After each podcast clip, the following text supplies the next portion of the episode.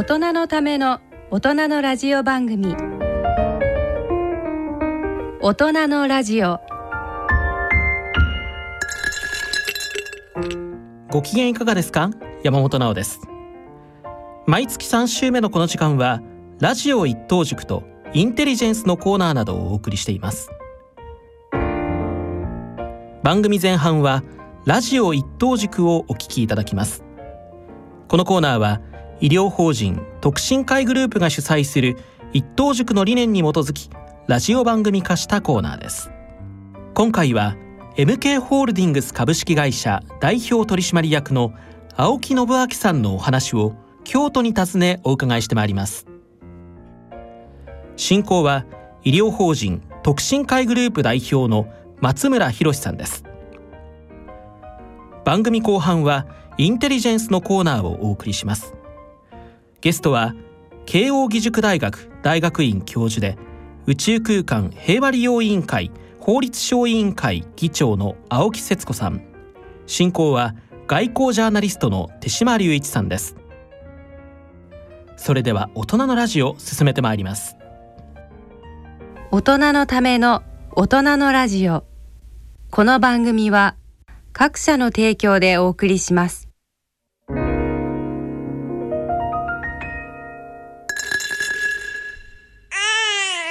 人生100年時代。100年の人生をどのように生きていますか？大きくなったらケーキ屋さんになりたい。結婚しても今の仕事が好きだから続けたい。自分が作った料理で世界中の人を幸せにしたい。いつまでも元気でいたい。80歳でフルマラソンを完走したい。夢はどの世代でも大きく広がるあなたの人生夢無限大。でも必要なものは？健康家族友人そしてお金。あらゆる年代に合わせたサポートでいつでもあなたに寄り添います。今からずっとこれからもっと。人生100年パートナー野村証券。それの裏に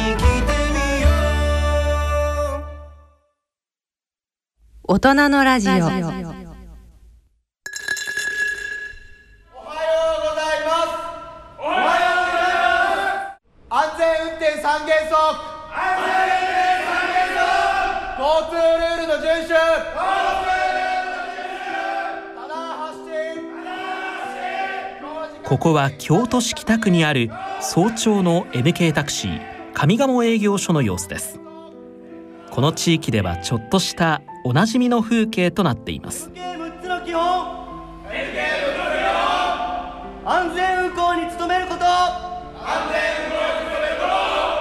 笑顔でハキハキと挨拶をすること。笑顔でハキハキと挨拶をすること。言葉遣いは丁寧にすること言葉遣いは丁寧にするこ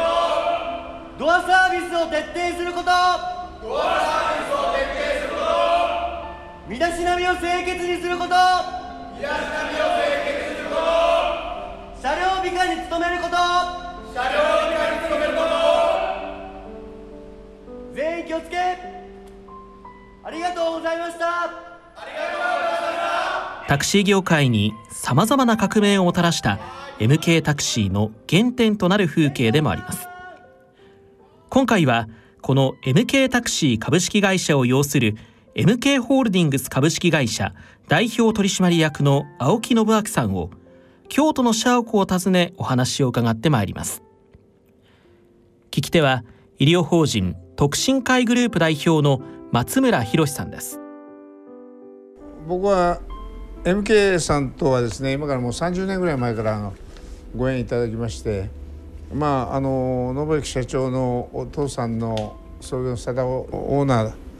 からですねいろんな面で、えー、教えていただいたんですね。我々のところの20周年25周年にもご夫妻であの来ていただいて貴重ご縁いただきましたし、はい、で折に触れて私がこっち来たり新潟にも何回か講演来ていただいたりしてで僕の中ではやっぱ経営の師匠というふうに思ってまして、まあ、そういう面で今度2代目になられてまあ、事業継承中のはあれだけ偉大なお父さんの後は非常に大変だったと思うんですがそういう中で見事に舵取りやってらっしゃる信明社長からいろいろまた MK のことを改めて学ばせていただきたいということで参りましたんでよろしくお願いします。はい MK ホールディングス株式会社の原点 MK タクシーは1960年に先代の青木貞夫さんが京都市で創業した南タクシーです現在長男の青木信明さんが代表取締役を務め東京大阪兵庫滋賀愛知福岡北海道と全国に事業展開しガソリンスタンドボーリング場などを含めた多角化経営をしています。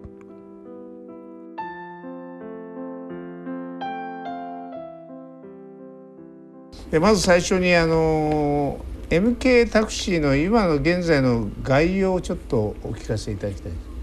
まあ、コロナ前とだいぶこう様変わりはしたんですけれども、ね。ええー、とそもそもあの1960年の開業から、まあ、あのこの業界は規制保護業界でしたんであのまあ、新しい免許がなかなか出なかったと。いうことと、まあ、もう一つは地域密着型の最たる事業ですからいわゆる我々は創業者の京都ですんで京都からもう一代たりとも表へ出られなかったということがまあ30年40年続きまして、まあ、今現況実は、え平成14年ですから随分以前ですけれども、まあ、小泉政権の時に自由化になりましてその時にまあ、東京大阪をはじめとしまして各政令都市に一気にこう進出しまして北は札幌から南は福岡まで今現在8都市プラスあの大阪の中で関西空港に、えー、去年ですかね一昨年ぐらいに、まあ、もう一つのあの会社が出ましたんで一応9か所現在あのタクシーを運行しております。でそれ以外に創業の原点でありますあのガソリンスタンド事業。こちらにつきましては MK 石油現在京都市内に15か所。プラスこの間あのつい12か月ぐらい前に買収しました兵庫県の西脇に1か所。それとあの56年ぐらい前に買収しましたベストバリューエネルギーという会社。これが全国で今11か所千歳から熊本までありますけど合計で27か所、えー、プラスあと観光バス事業ですね。ですからそういう部分で言いますと創業者が行ってた時と比べますと業用自体それからえ規模自体も、まあ、2倍から3倍ぐらいに、すごいですね、という形になっております。それでまずあの MK タクシーというとですねやっぱりもう知ってる方は知ってるいらっしゃると思うんですが、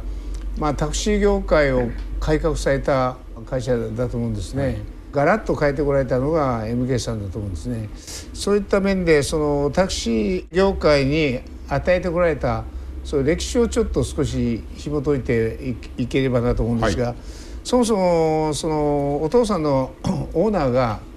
あの日本にいらっしゃったのは韓国からですね。1960年創業なさるんですが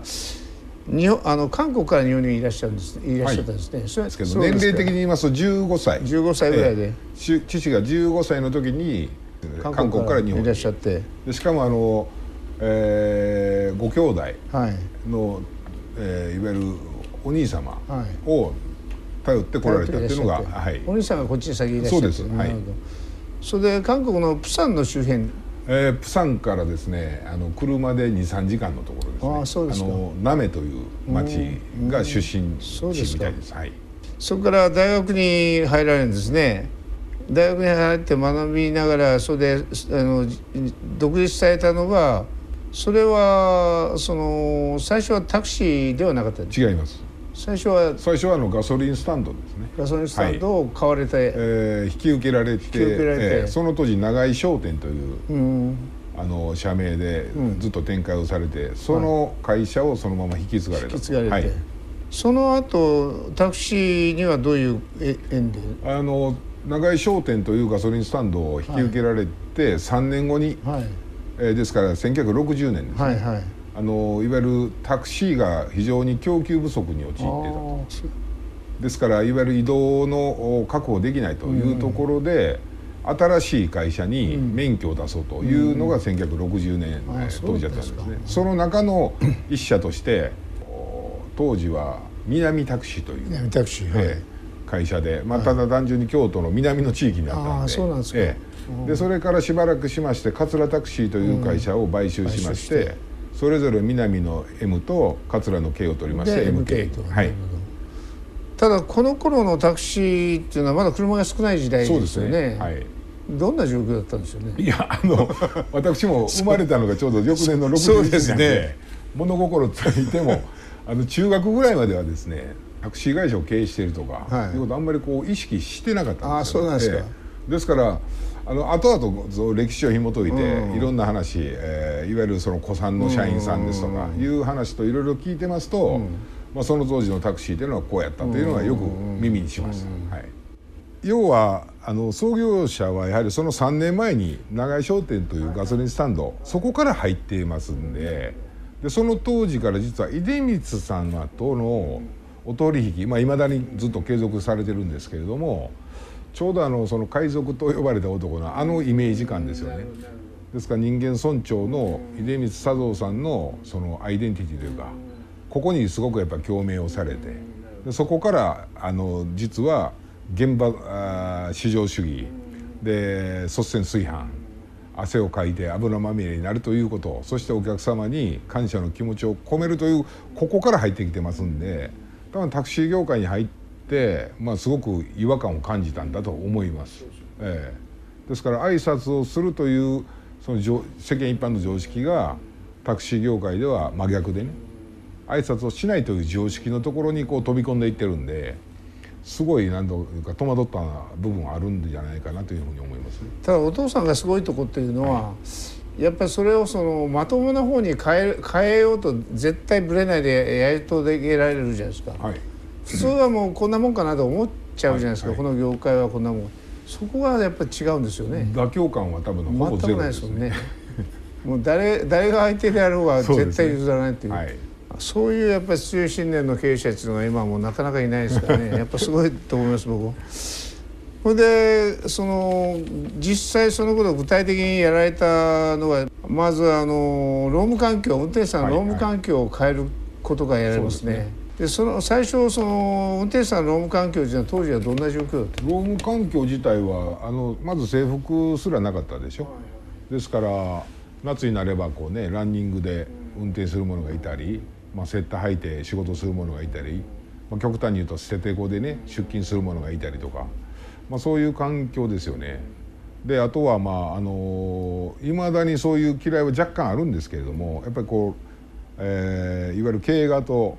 労働側の対立っていうのはものすごく激しかったですからやっぱお互いに何て言うんですかね双方が馬鹿し合う経営者はいかにこうね変な話こう労働者からお金を抜くというかね絞り取るかで労働者はいわゆるその経営側の目線をかいくぐっていかにポッポないないできるかみたいな、まあ、そういうなところが多分な代表的なところであるんだなという気はしますね。はい、あのいわゆる労働基準法って当然ありますけれどもそんなもん合ってないようなもんでしたからね。まずはい。ただそういうのはどこから来てるかということでそれはもう生活環境がダメなんじゃないかということで。そこから変えようとなさいますよね。そうですね。それでその MK の、うん、まああの何ですか社宅、はい、自分で買い取れるような。要は自宅でその MK 社宅をはい、を借りてそれでそこに住んで家族の人が車を洗車していわゆるで起きてそのまま出勤できるとか、はい、まあ画期的なことをどんどんなさいますよね。そういう中でまあ非常にその家族ぐるみであのそのドライバーのお父さんを助けながらあのやっていくようなそういう仕組みも考えられますよね。ねあれも画期的だった画期的ですね。いわゆるその経営の発想としていわゆる従業員に家を持ってもらいたいと。ですからその当時こうね20坪とかそういうあの建て売り住宅が例えば50棟ぐらいドーンと建つわけですよね。でそれをまあ極端に言えば若干安く買い買って従業員に分譲していくと。でこれがやっぱり持ち家でそこにモチベーションがねドライバーのモチベーションが上がるとで我々みたいな凡人はそこで終わりなんですよね要は安く売ったったと例えば時価で言えばその当時600万700万のやつを350万ぐらいで売ってでこれが福利厚生の一環で従業員が持ち家を持ってモチベーションが上がって生活も安定すると。まあ創業者はそこの創意工夫というかこれはちょっと劇的で私なんかでも絶対そんな思い浮かばないんですけど。そうですね。50棟の家を丸ごと全部買ってでそれを営業所に登録してで家の前にガレージがあってここを車庫にしちゃうと。要は通退勤不要で、えー、仕事ができると。でしかもさらにそのマーケティングの手法が創業者は多分天才的やったと思いますね。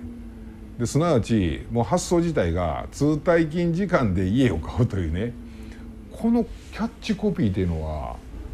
まあ、ちょっと思い浮かばないですよ。ね、50年前ぐらいですからね。いややっぱすごいですよね。でそういうのだけじゃない次から次とあすごいアイデアがあるじゃないですか、はいはい。はい、それも今から伺っていきたいんですけども結局そういう中ではサービスを徹底してなさるじゃないですか、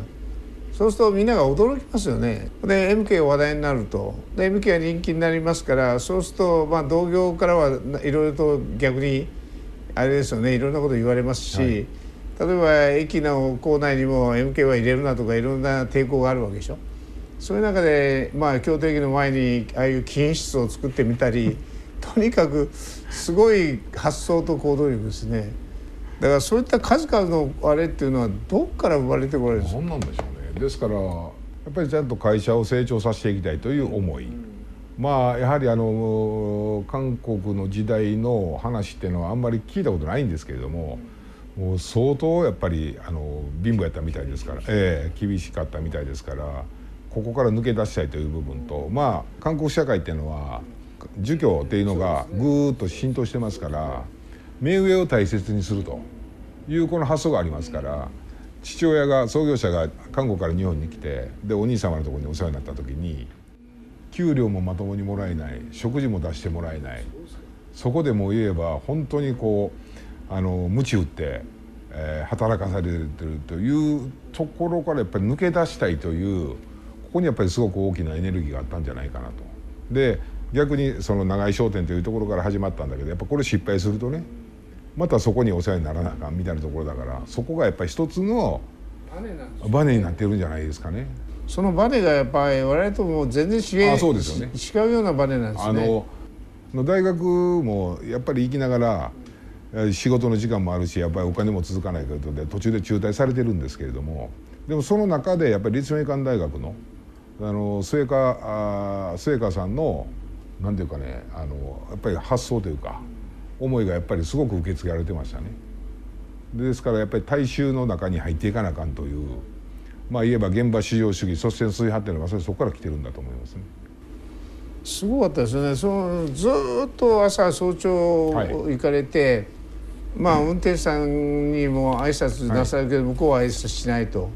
それで早く行ってお茶を自分であの沸かして入れて最初は運転手さんがなかなかそう振り向いてくれないのがだんだんだんだんやっぱ挨拶するようになるじゃないですか。そこまでえらい時間かかるんですね。そうですよねそういう根気強くずっとやり続けられて、で僕がまあそのオーナーにあのご縁いただいた頃っていうのは朝6時ぐらいがもう無線で、はい、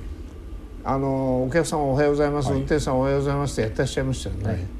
ああいうまさにその実践実践の経営の方ですよね。それからその挨拶一つとっても MK の挨拶ってすごいじゃないですか。あれを普通や継続してやらせるっていうのがなかなか諦めますよね、はい、通常、はい、あの教育というか私ども別に習ったわけでもないんですけれどもやっぱり常に口癖はこう継続はええ、力なりというのがま座右の銘でしたから。で教育はやっぱりこうやり始めるまでがはある部分で言うとね「えいや」でやったとしても今度まあ言えばやめることができないと。やめ途中でやめちゃうと前よりも悪くなるから。でもう一点はやっぱり鉄と一緒でね熱いうちに打たなあかんやと。だからその場その場が勝負で後ほど教育するという感覚じゃなくてその場で教育をするという。でもやっぱり人間ですから人に悪く思われたくないんであんまりその場でガンガンガンガンと教育するのはやっぱりちょっとねあの遠慮しがちなんですよね私なんかでもそうですけれども。それを逆に言うとやっぱりあの気にしなかったというか何なんでしょうやっぱりそれは信念なんでしょうね。えー、いやだからあの我々もあの MK さんと知り合ってからその MK 方式の朝礼をずっとあの今までやってるんですが、はい、なかなか MK のレベルいかないんですよ。そのあの領域まで行くっていうのはすごいことだと思うんですね。はいはい、だから昔はあの平安神宮の前あたりでも、外でやってらっしゃったでしょ？今は時代的にそういうことは許されないんでしょうけども いやでもすごかったですね。でもたかが挨拶されど挨拶ですよね、はい、もう徹底しましたよね、ね、あのやはりね韓国から来てるんで、はい、ちょうどその戦前に来てますでしょ、でそういう部分でいうとこう、まあ、差別されたのかその辺りあまり私も聞いたことないですけれども私なんかは、まあ、環境が良かったのかそういうその思いをしたことは、まあ、ほぼないんですよ。でもやっぱりその創業者はそういう時代背景のもとに来られてるんでまあそう考えていけば多分あの逆に言うと日本人に対してすごいリスペクトされてましたからやっぱり文化みたいな部分をやっぱり見習っていかない日本人の質実合憲質素勤勉みたいなところをもっとね取り入れていかないと国自体が滅ぶという危機感はだから実にお持ちでした。だけどやっぱ韓国からいわゆる、まあ、日本でいうと君一党みたいな無給箇所ですか、はいももらえるじゃないですか、はい、そういう面では韓国の国あるいは国民の方から非常に日本で本当の意味で成功された方としてまさに尊敬されていらっしゃいましたよね。あのちょうどソウルオリンピックの前にですね、はい、23年ぐらい前ですかね、はい、創業者が韓国政府あのいわゆる、えー、KBS ですね、はいはい、えー、韓国の NHK、はいはい、KBS にあの招聘されまして、でタクシー業界を改革しなあかん、はい、してほしいと。オリンピックがあるんで。ということで行かれたんです。で実は私もついていきました。そうですか。そこでもうね光景すごかったです特にまああのああいうそのお国柄のねあのああいう気質ですからもう感動されたらもう男性がみんなもう号泣してはるんですよ。で KBS でずっとそれが放映されてるわけです。で要は街中に出て行って一緒に経営者とでタクシーを止めて汚かったら一緒に磨いてね。っていうことをずっとされてました。えあれは私もすごく面白い反響だったんですよね。もうむちゃくちゃありました。みんな知ってますもんねでその後実はあの今でいうその NHK の大河ドラマみたいなものが京都何だね京都25時っていうですね2030話ぐらいの連続ドラマがあの、まあ、要は MK を舞台にしてできましたね。この視聴率がなんと70%ぐらいで。えで私も実はその後に放映があったと言ったんですよね。韓国一緒に父親と。そしたらもうね VIP 扱い。どこ行っても。握手求められサイン求められみたいなね、えー、結構見学にもいらっしゃってましたよね。あ残られてました。熱心に皆さん学んでいらっしゃいましたよね、えー、病院の病院からもいっぱい来られてました。ですね、はい。ただそのやってらっしゃることはある面当たり前のことを愚直に徹底してやってらっしゃるそれがやっぱりすごいことなんですね。それがなかなかできない 我々はよくあの三日坊主言われてますから。それでまたオーナーが僕はすごいと思うのが相手が国であろうが何だろう真っ向勝負でしょ。そうですね。文優賞を相手にもう裁判を2回ぐらいなさったんですか？我々の時代になって行政訴訟はもう20件ぐらいやってました。そうなんですか。すごかったです。それでびくともしないっていうほとんど勝ちましたからね。逆に周りが応援団になりますよね、ね、市民の人が。そうですよね。そのぐらいやっぱ筋の通らんことはやっぱり国だろうが何だろうが真っ向勝負という。そういう経営者がもう今ほとんどいらっしゃらなくなったですね。まあ言葉的に言うと頑固一徹ですね。まあそれ筋が一本こう通ってますしぶれないですからね。だから、まあ大義ありますよね。マスコミにも銀行にも臆することなく戦いを挑んでられたんでいややっぱり僕もやっぱりその経営の師匠としてそのお父さんをですね非常に尊敬してるんですがあのやっぱりこう交わした言葉があるんですね。はい何百冊の本を読むよりも青木オーナーと一緒にそのいろいろな話を伺った時に伺ったその言葉っていうのが僕の中でものすごくずっと残ってるんですよ。例えばそのオーナーに「青木さんいつが大変だったですか?」って聞いたことあるんですね。したしばらくで「うんずっと大変だったから いつが大変だったかわからん」とおっしゃって「あなるほど」と。経営中のはずっと大変なんだなとそう覚悟しなきゃいけないんだなというふうに思ったんですが ああいう言葉っていうのはやっぱ重みありますよね。信明社長から見られた時にお父さんとその交わしたそういう会話とかなんかでこう残ってるなんかございますか？いっぱいあるでしょうけどあの怒られることが多かったんで。ですか何かこう指針になるような言葉っていうのはあんまりかけてもらった記憶はあんまりないです、ね、そうですか。で家にいる時は、はい、でも確かに。まあまああの仕事私が仕事をしだしてもやっぱり家で我々よりも遅かったんで、はいはいはい、早く出てって。まあ行く時には、はいはい、私が大体乗せて行ってたんです、はいはい、で帰りはもう逆にバラバラでしたから、はい、会う機会も少なかったですけどですから家にいる時のやっぱり父親の顔と会長職としての仕事場での顔っていうのはもう本当に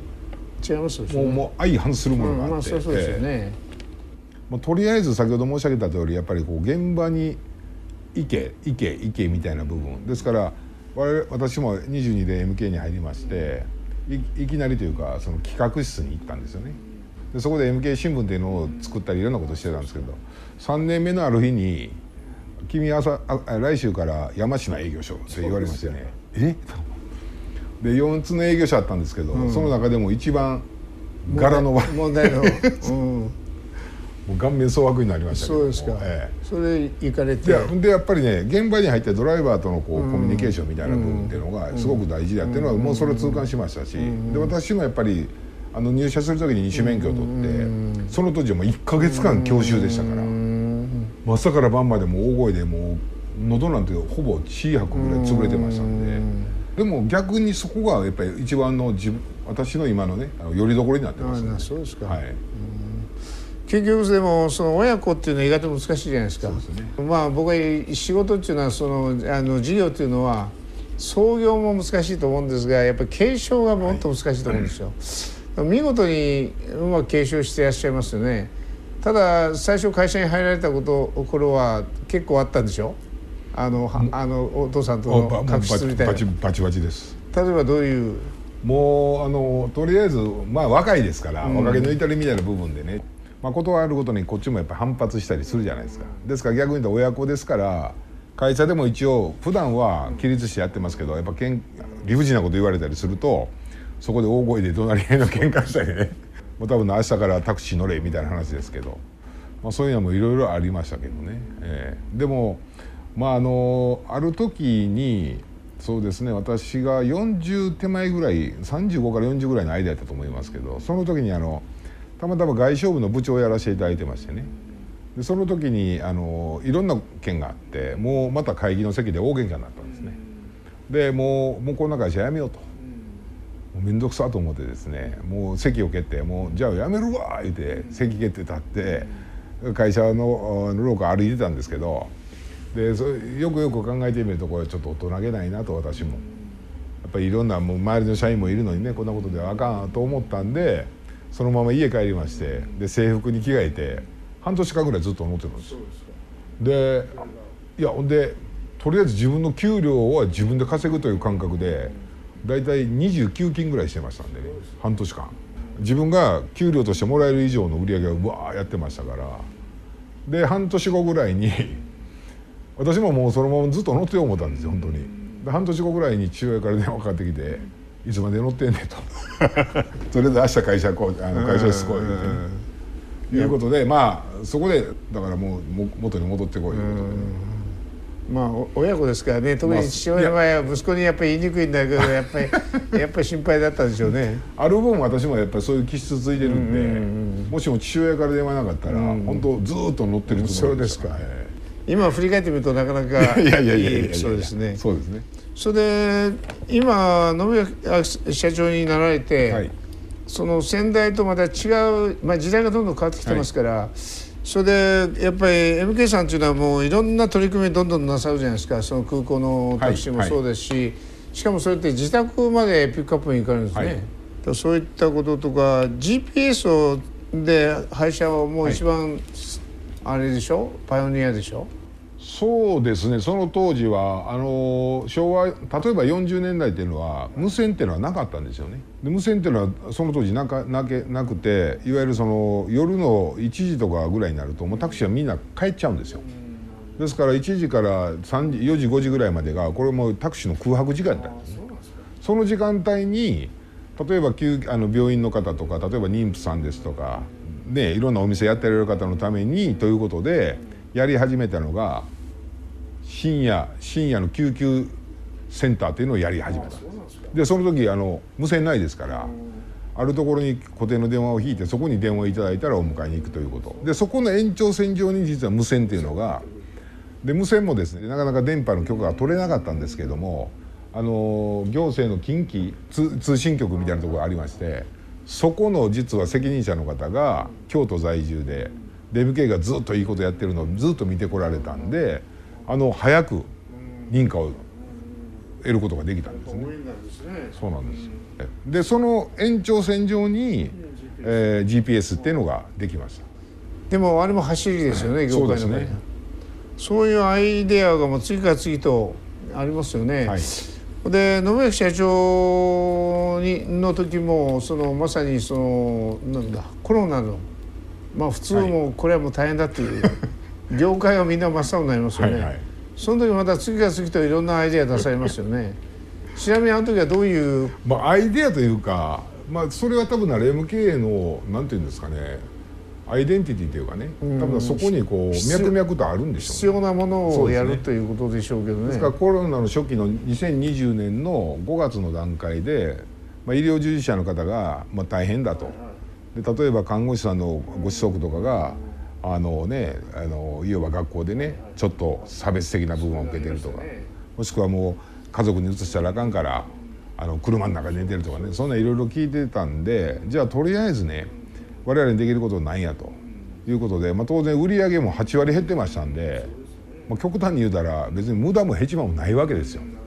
ですからじゃあ浮いてる車浮いてる人材を使ってやっぱりどうやってあの医療従事者の方に貢献できるかということで無償送迎をしますというところから始まってるわけですよね。発想がやっぱりそういう発想ですよね 根本的に。まあ、利益いう目的じゃなくてやっぱり、ね、やっぱり必要とされているものをちゃんとやるという、はい、そういうところがやっぱり素晴らしいですね。で今それで普通その時代って人をどんどん切るじゃないですか、はい、逆に人をどんどん採用された。そうですね。で今こうやっぱりコロナが終わって、これだけ逆に需要が急回復した時に今それが生きてますよね。いやでもでもまだましな程度なんですよ。そうですか。やっぱりご多分に漏れず当社もやっぱり人材の流出っていうのはあります。そうですか、えー、これはもう札幌から福岡まで含めても。はい。あと唯一やっぱり増員できてきてるのが福岡と札幌ですね。あそうですか、はい、その他の地域はやっぱりご多分に漏れずやっぱり人材不足には陥ってます。なるほど、はい、人の依存度が100%ですもんね、はい。はい。まあ、こう今、まあ、海外行けばほとんどウーバーでしょ、はい、でそれも当然やってらっしゃると思うんですが、はい、MK さんの絶対的な強みというのはこのいわゆるハイヤーですよね、例えばこういう観光地なんかを、はい、まあ昨日おとといお世話になったんですが、ああいうしっかりしたドライバーがあの外国の人に関しては英語対応もできますしそれいろんなところで、まあ、あの案内も含めてガイドも含めて完璧ですよね。ああいうものっていうのは僕は絶対なくならないと思うんですよね。はい、そういう強みはまず絶対的にあるということとその他信明社長から見た時時に絶対的に強みというか。あのそれはやっぱりいまだにまだ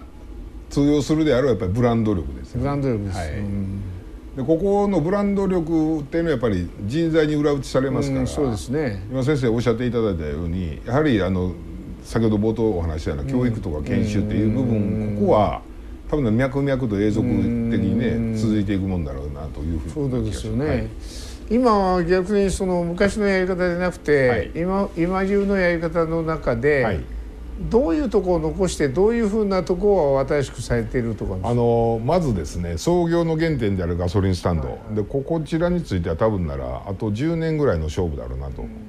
いう気がします。っていうかこれはまあ多分な必然なんでしょうね。ですから SDGs とか、まあ、そのカーボンニュートラルに向けて国がやっぱり動き出していってますから我々がやっぱりこのそうですねあの急成長できなかった要因はやっぱりこだわりがあったわけです。それは何かというと特にガソリンスタンドの場合はガソリンという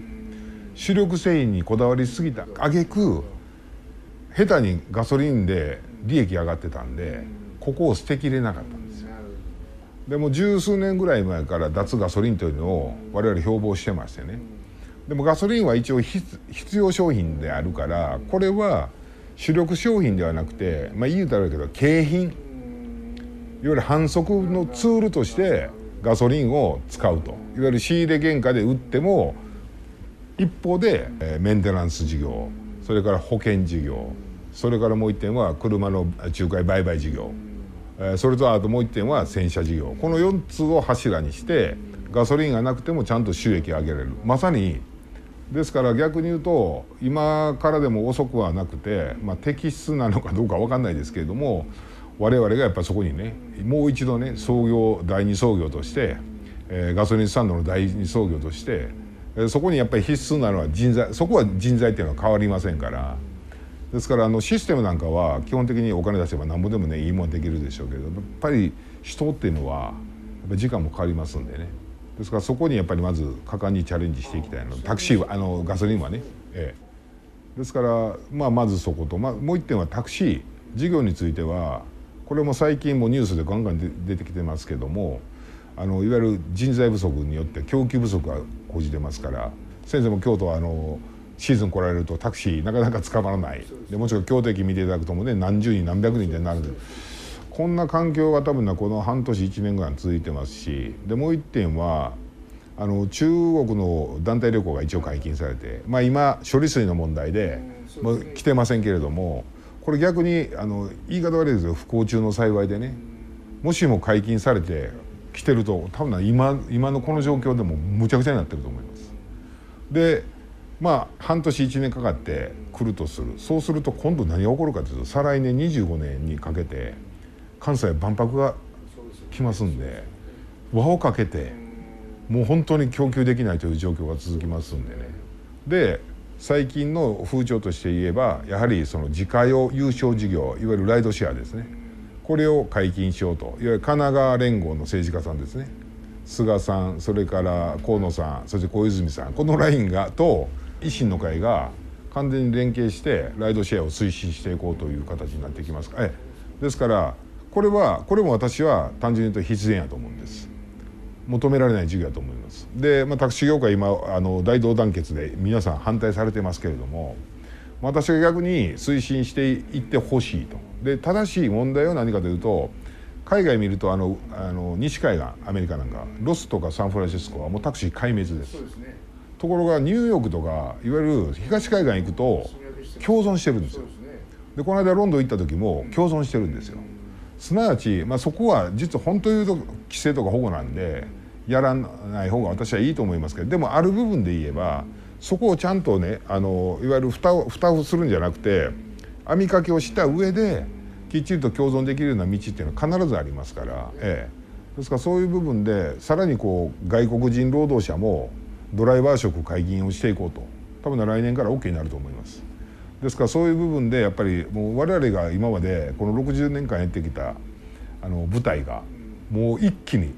あの一気風にも様変わりしていきますんで私どもはその大元の部分のところでね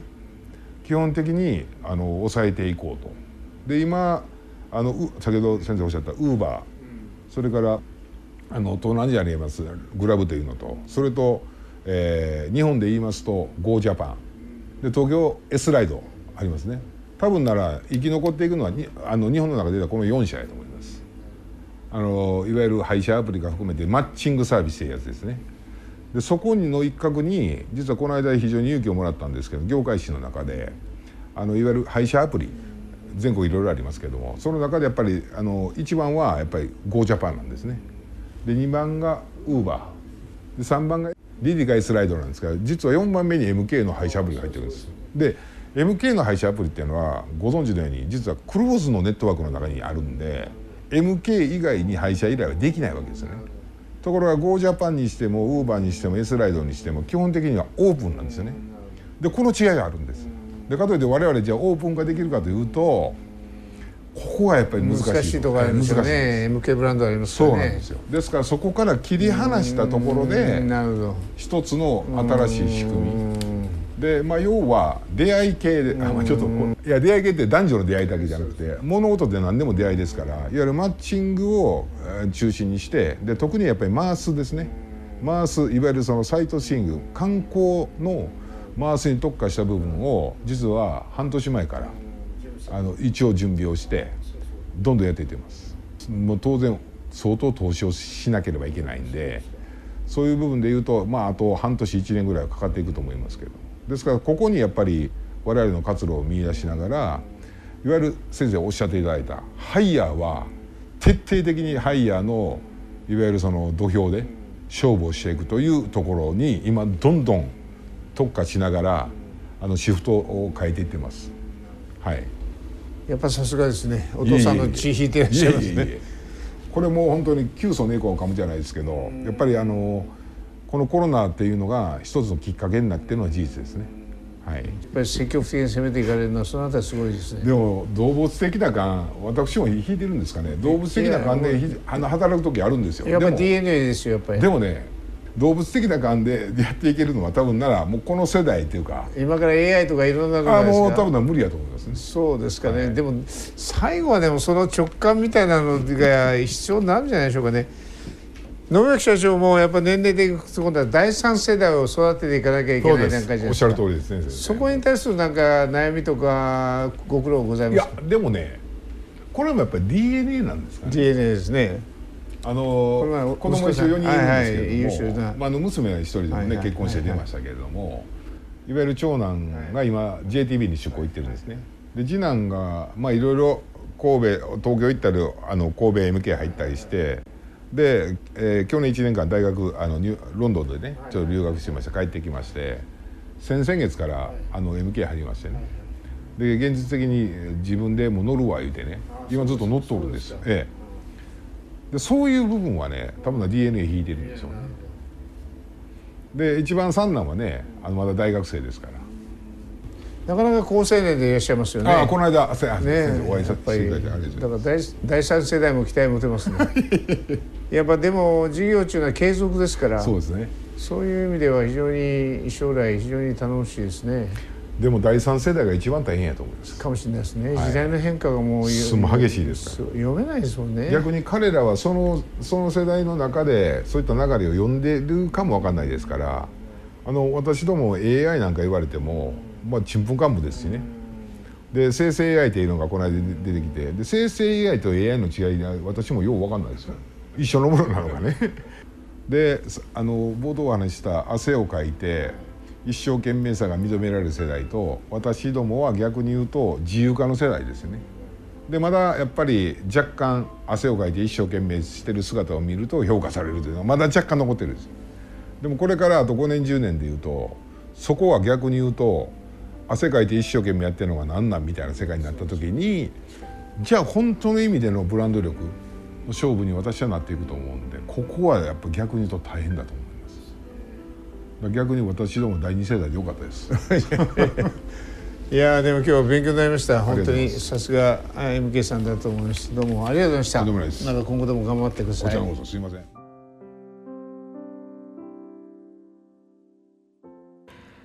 ただいまのゲストは MK ホールディングス株式会社代表取締役の青木信明さん。聞き手は医療法人特進会グループ代表の松村博さんでした大人のラジオ。